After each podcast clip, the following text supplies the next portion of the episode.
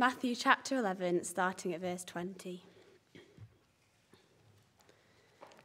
Then Jesus began to denounce the cities in which most of his miracles had been performed because they did not repent. Woe to you, Chorazin! Woe to you, Bethsaida!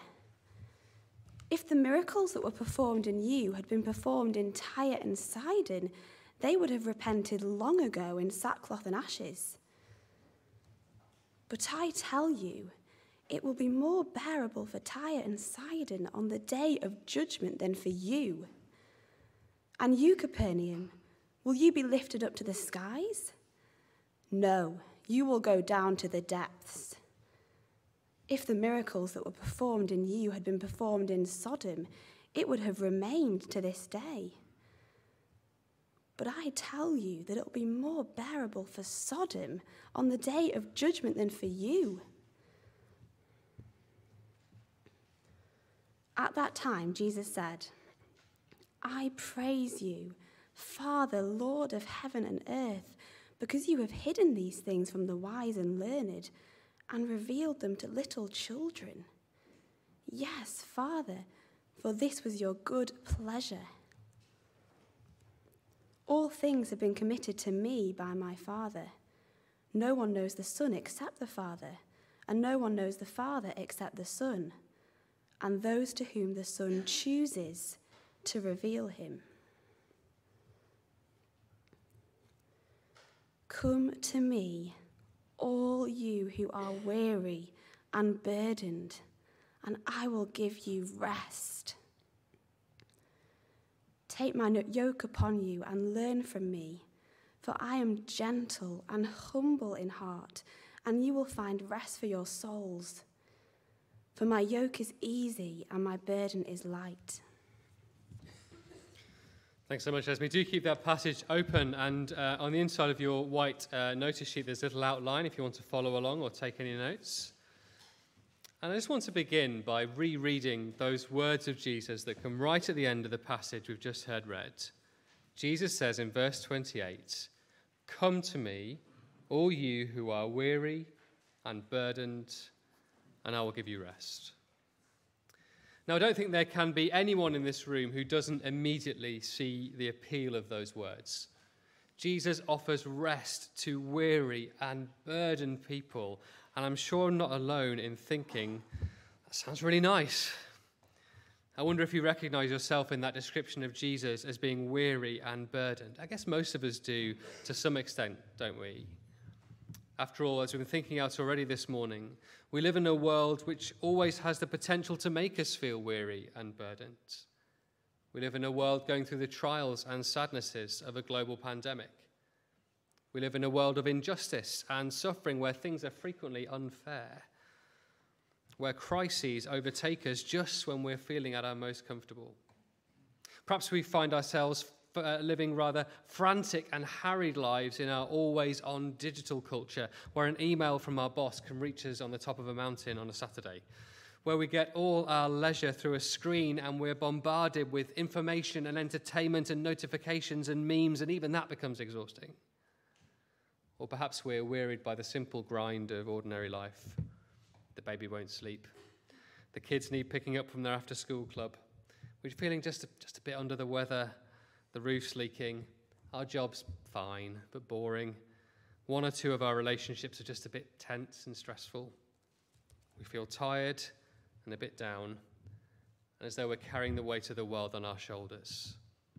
And to all of this, Jesus says, I can give you rest.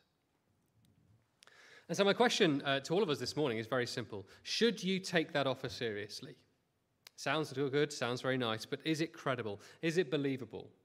For us, as 21st century people living in Lancaster, would it be logical and sensible and wise for us to take up Jesus on his offer, to come to him for rest? Or at the very least, would it be wise to investigate it further? Well, my contention this morning, and the firm belief of many people in this church, is that taking Jesus up on his offer of rest is the wisest, most sensible, most logical decision we can possibly make. That's what I'm going to try and convince you of from this passage this morning. But before we see why it's so wise to take Jesus up on his offer, he wants to tell us, in no uncertain terms, how foolish it is to reject it. That's the theme of the first few verses of the passage we have before us this morning the promise of judgment for the proud. I wonder if you were at all surprised by the strength of the language in the first half of this passage. After all, Jesus claims in the last couple of verses that he is gentle and humble in heart. And yet, the first words of the passage might seem to us to be anything but gentle and humble. The headline there is there in verse 20. Then Jesus began to denounce the cities in which most of his miracles had been performed because they did not repent. Before he says this, Jesus has been traveling around this area, the area of Galilee, uh, in the north of the country of Israel.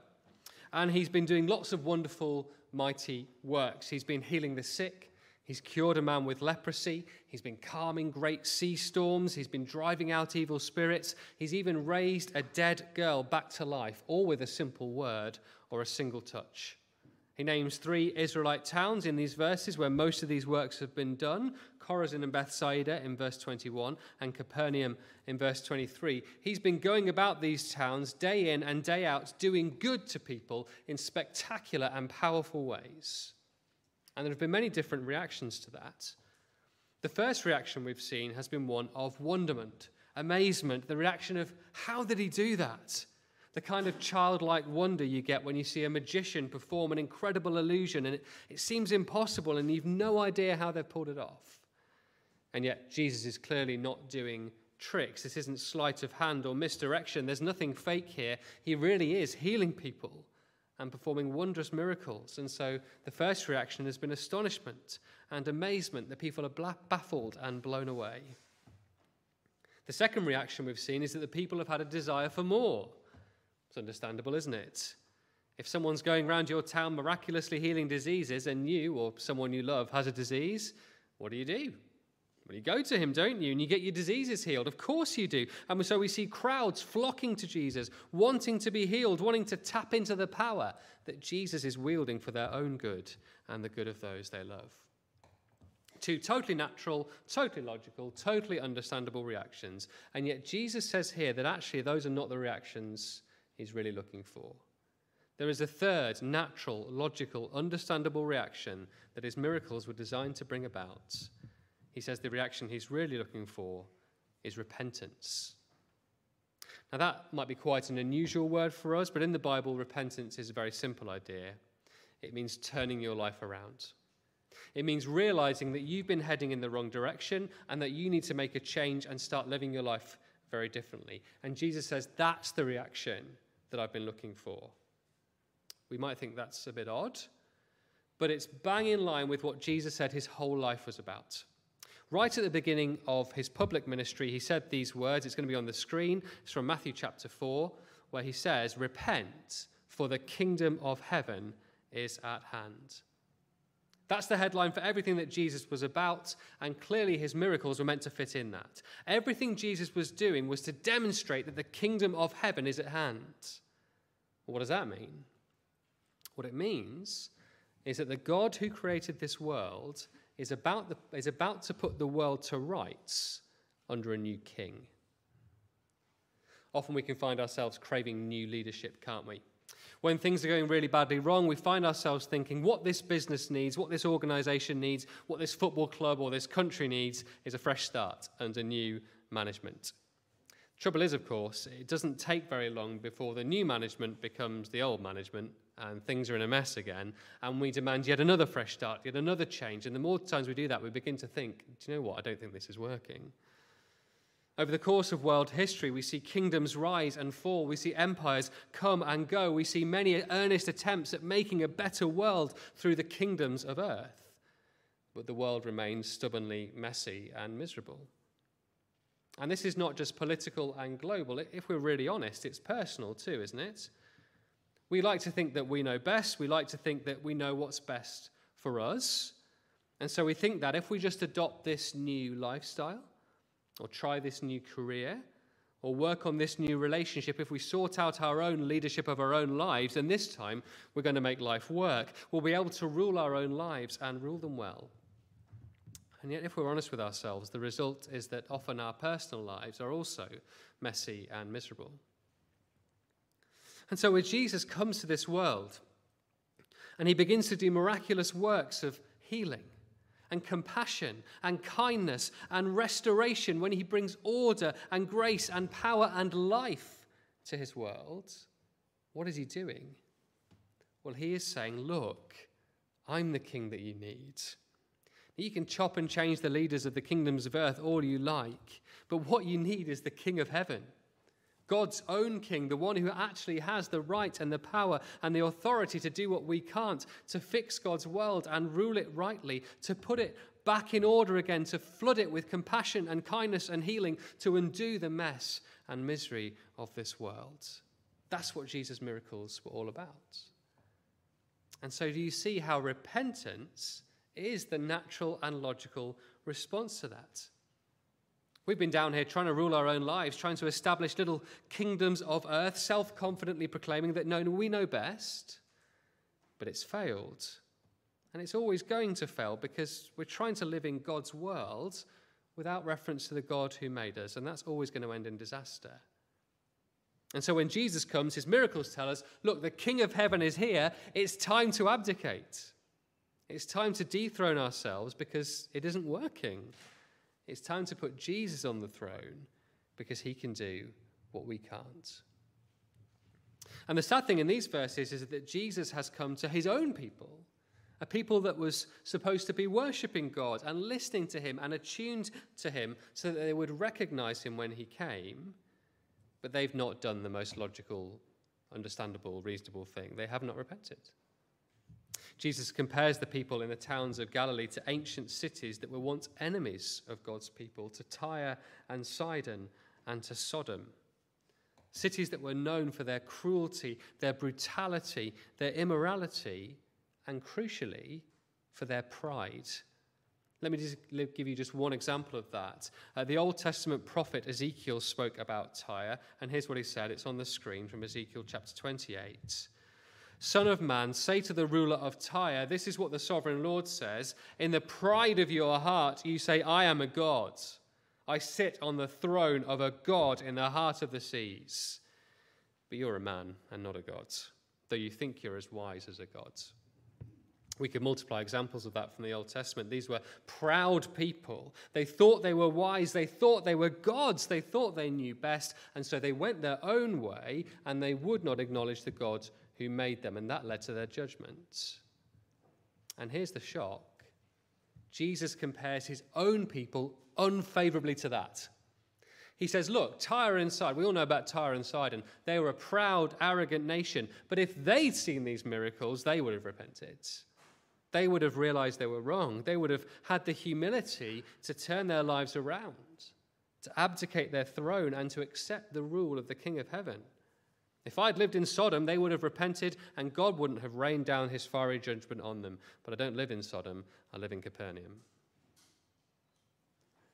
Now, you might be thinking this is all very sad and very hard. But we might still be wondering, but what is it about Jesus that means he can say this kind of thing? And what is it about Jesus that means that we ought to listen? After all, there have been plenty of people, haven't there, throughout history who have stood up and publicly claimed that we've been living life all wrong and that in order to put things right, we need to listen to them and change their ways, change our ways. Well, in the next section, we're going to see that Jesus is fundamentally different to all the others. We're going to see why everything hinges on Jesus. Look at verse 25. At that time, Jesus said, I praise you, Father, Lord of heaven and earth because you've hidden these things from the wise and learned and revealed them to little children.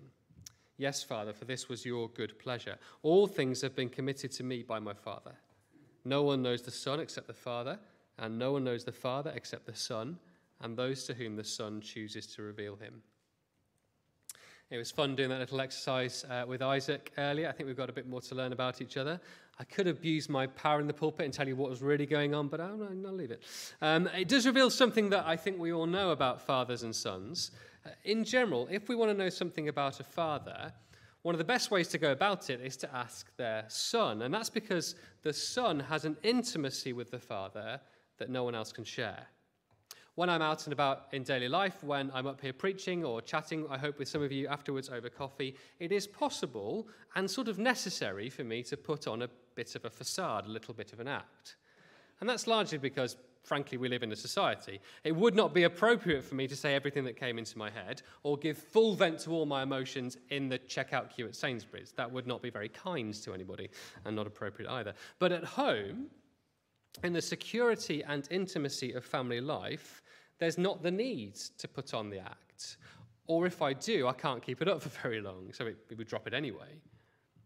Now, I don't think I'm a completely different person in public and in private. At least I very much hope I'm not. You're very free to ask my children afterwards what, what they think if you like. And if you do, you'll probably get uh, from my children a truer, fuller picture of who I really am. They see me in the morning when I've just got out of bed. Oh, I've just given that one away, haven't I? I was out of bed before they were. Uh, never mind, too late, too late.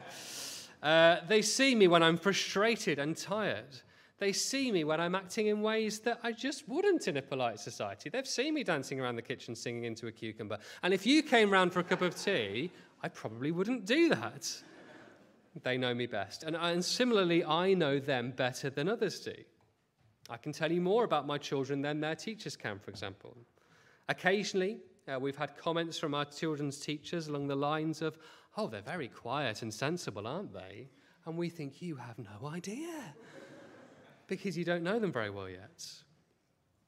And Jesus is making a very similar point here about his relationship with God. Now, in one sense, it's a very straightforward point, isn't it? T- fathers and sons know each other. But on Jesus' lips, it's absolutely mind blowing. Fun fact this is the first time in the whole Bible that an individual person ever refers to God as their own personal father. Jesus is laying claim to an intimacy with God which is unparalleled in Jewish religion or indeed any religion. You see, the people of Israel had seen some of the mighty works of God, they'd heard his powerful words, and so they could rightly say that in one sense they knew God. But look at verse 27. Jesus says, No one knows the Father except the Son. You may know God, but you don't know him like I know him. You may know about him, but only Jesus, the Son, knows God as intimately as a son with his Father at home.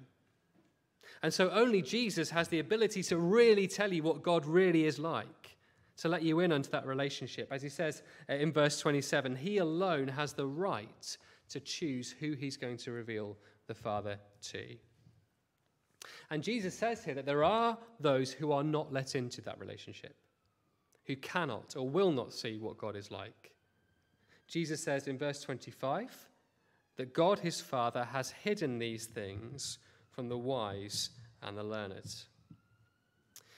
We've got to be clear here. Very clearly, Jesus is not against wisdom and learning per se. In verse 19, he said that he himself has acted with wisdom. And in verse 29, he calls people to learn from him. Jesus is not against education.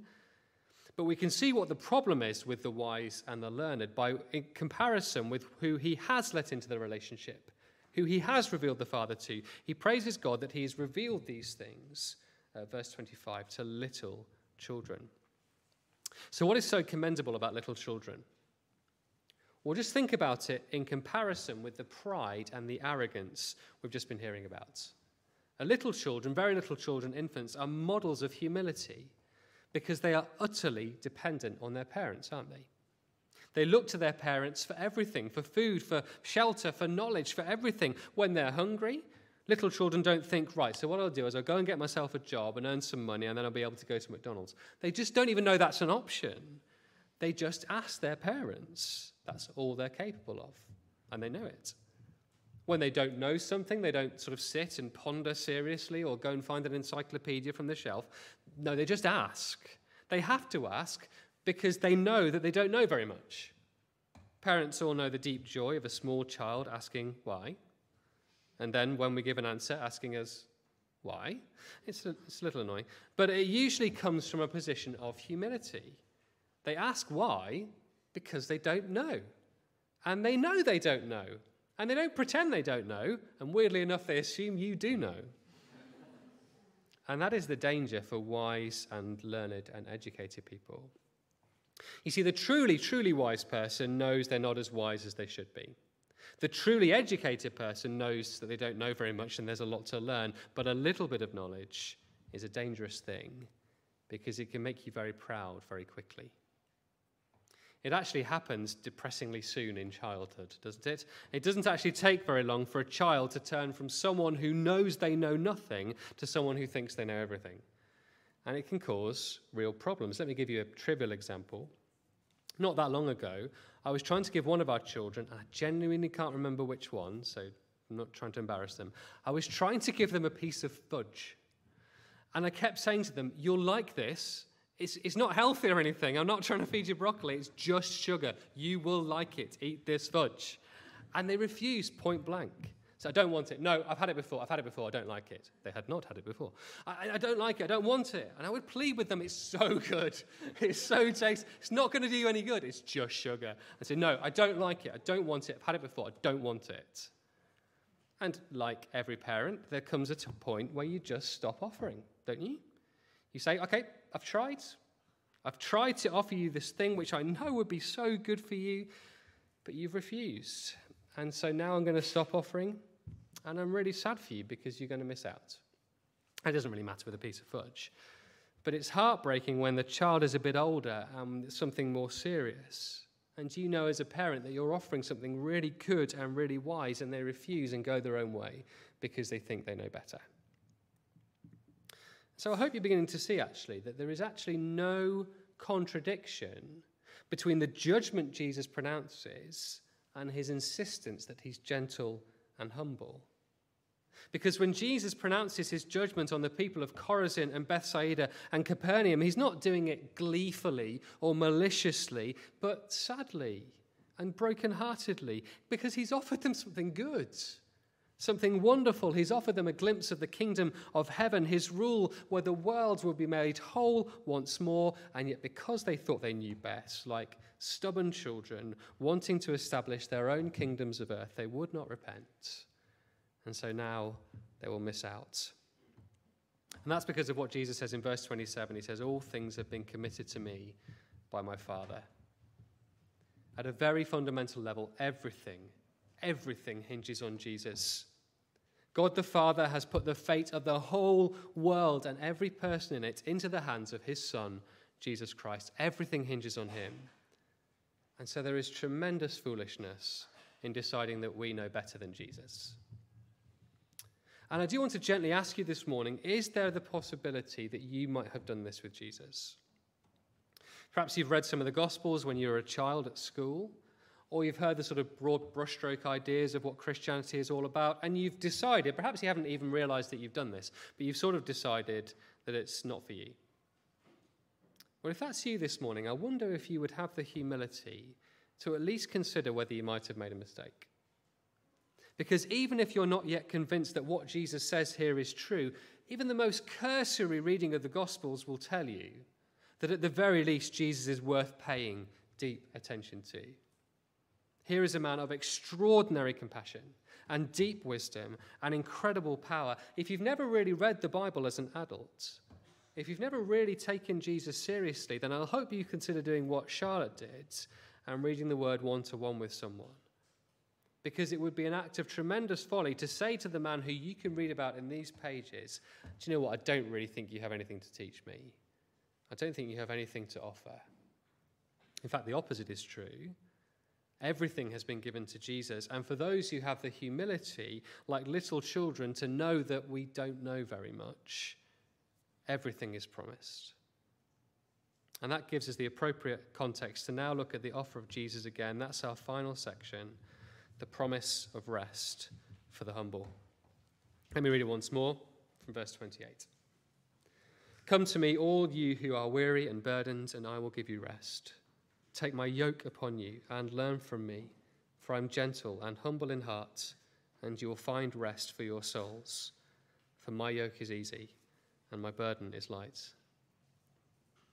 Jesus describes his very heart here, the very sort of core of who he is, as gentle and humble. And again, if you read through the Gospels, you'll see that. You'll see his compassion and his care for even the outcasts of society, yes, and even his humility. That might seem like a strange thing to say. After all, he's just claimed to be the King of heaven, the one with total authority over this world given to him by the God who made this world. But it's true. In a moment, I'll tell you about the most humble thing Jesus ever did.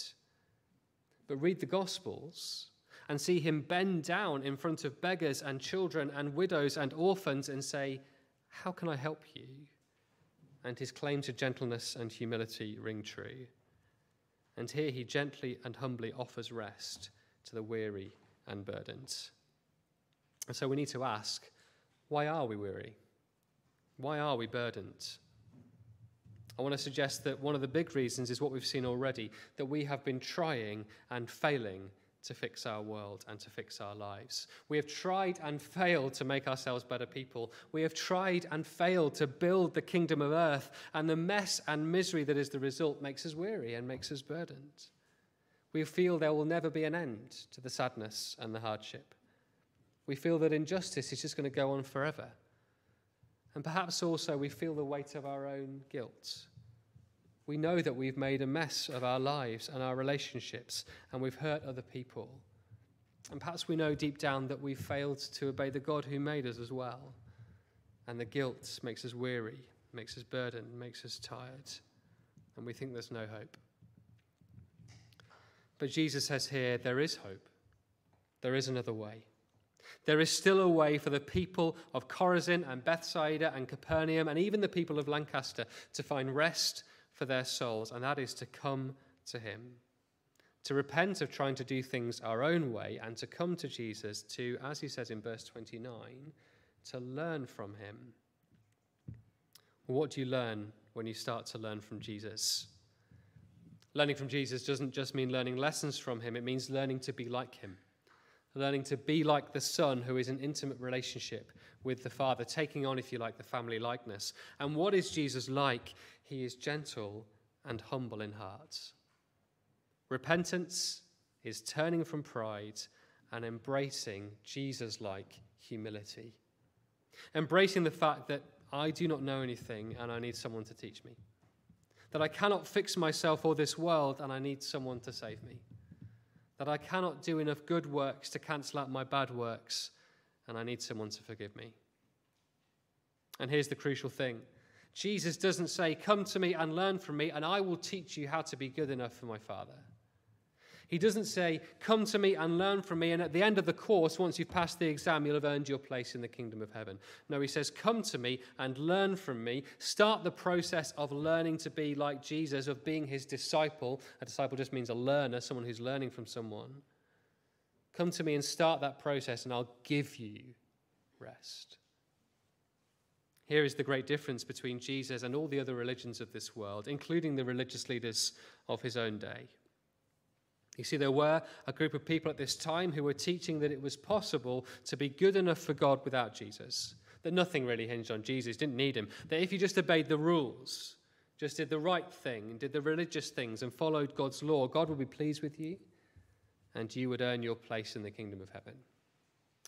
But look on the screen about what Jesus says of such people later in Matthew. The teachers of the law and the Pharisees sit in Moses' seat, so you must obey them and do everything they tell you. But do not do what they do, for they do not practice what they preach. They tie up heavy loads and put them on men's shoulders, but they themselves are not willing to lift a finger to move them. You see, the teachers of the law and the Pharisees and other religions and philosophies and belief systems of this world will say to you, Do this thing, learn this secret, obey these rules, and eventually you will earn rest for yourself. We'll see in next week's uh, passage. Come back next week to see how these teach the law turn even something which was meant to be a restful activity into a burden, a yoke that is something that you put on the back of oxen to make them obey you and make them serve you, a stressful, wearying law. But look at what Jesus says in verse 28 My yoke is easy, and my burden is light. Jesus says that when you repent and turn around, when you stop trying to build the kingdom of earth and bow the knee to the King of heaven, that although in one sense you are being yoked to Jesus, you're being bound to him in service because he's the king, it's the opposite of a burden.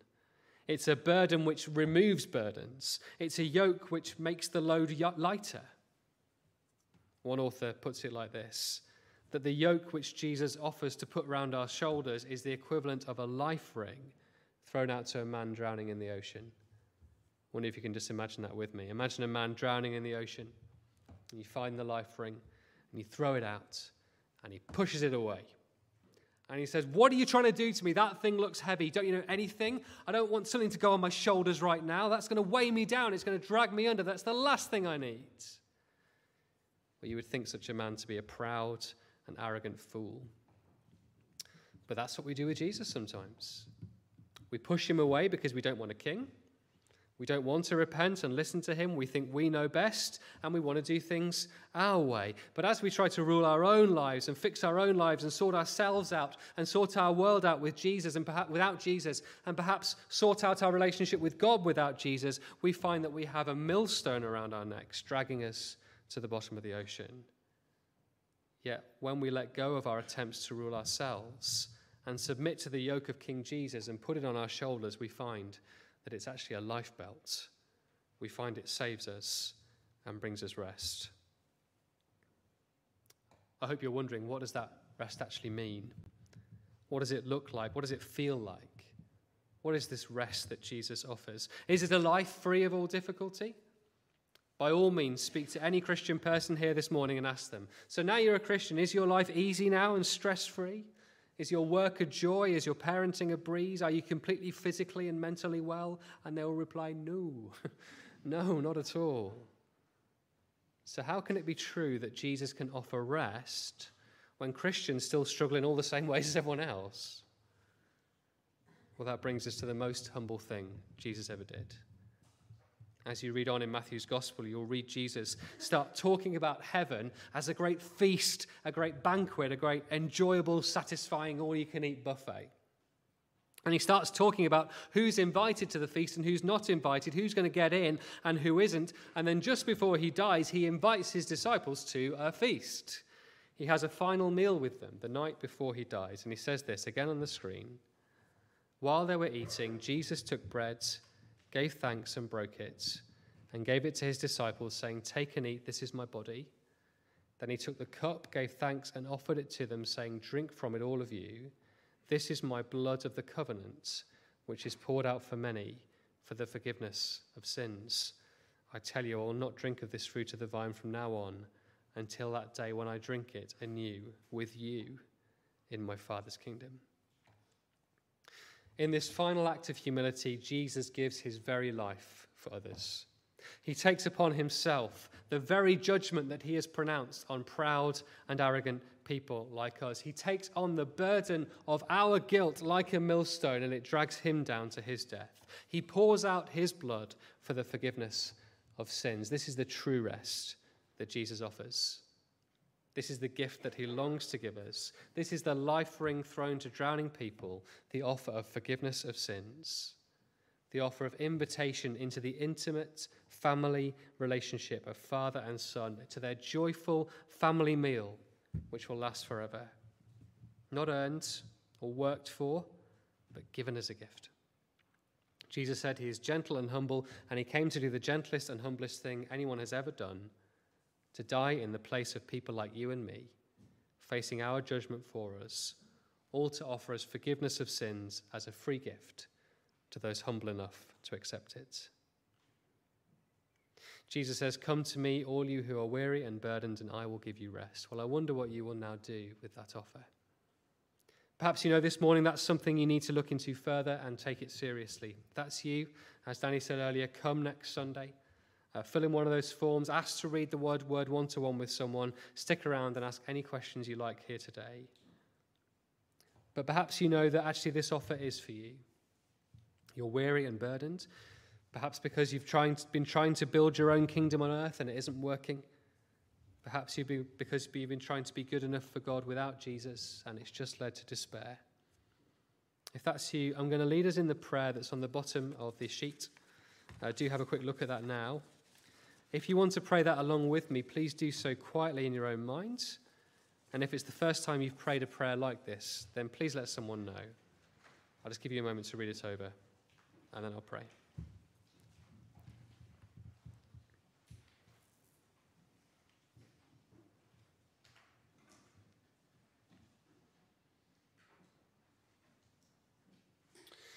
Father in heaven, I'm sorry that I've been proudly trying to build my own kingdom on earth.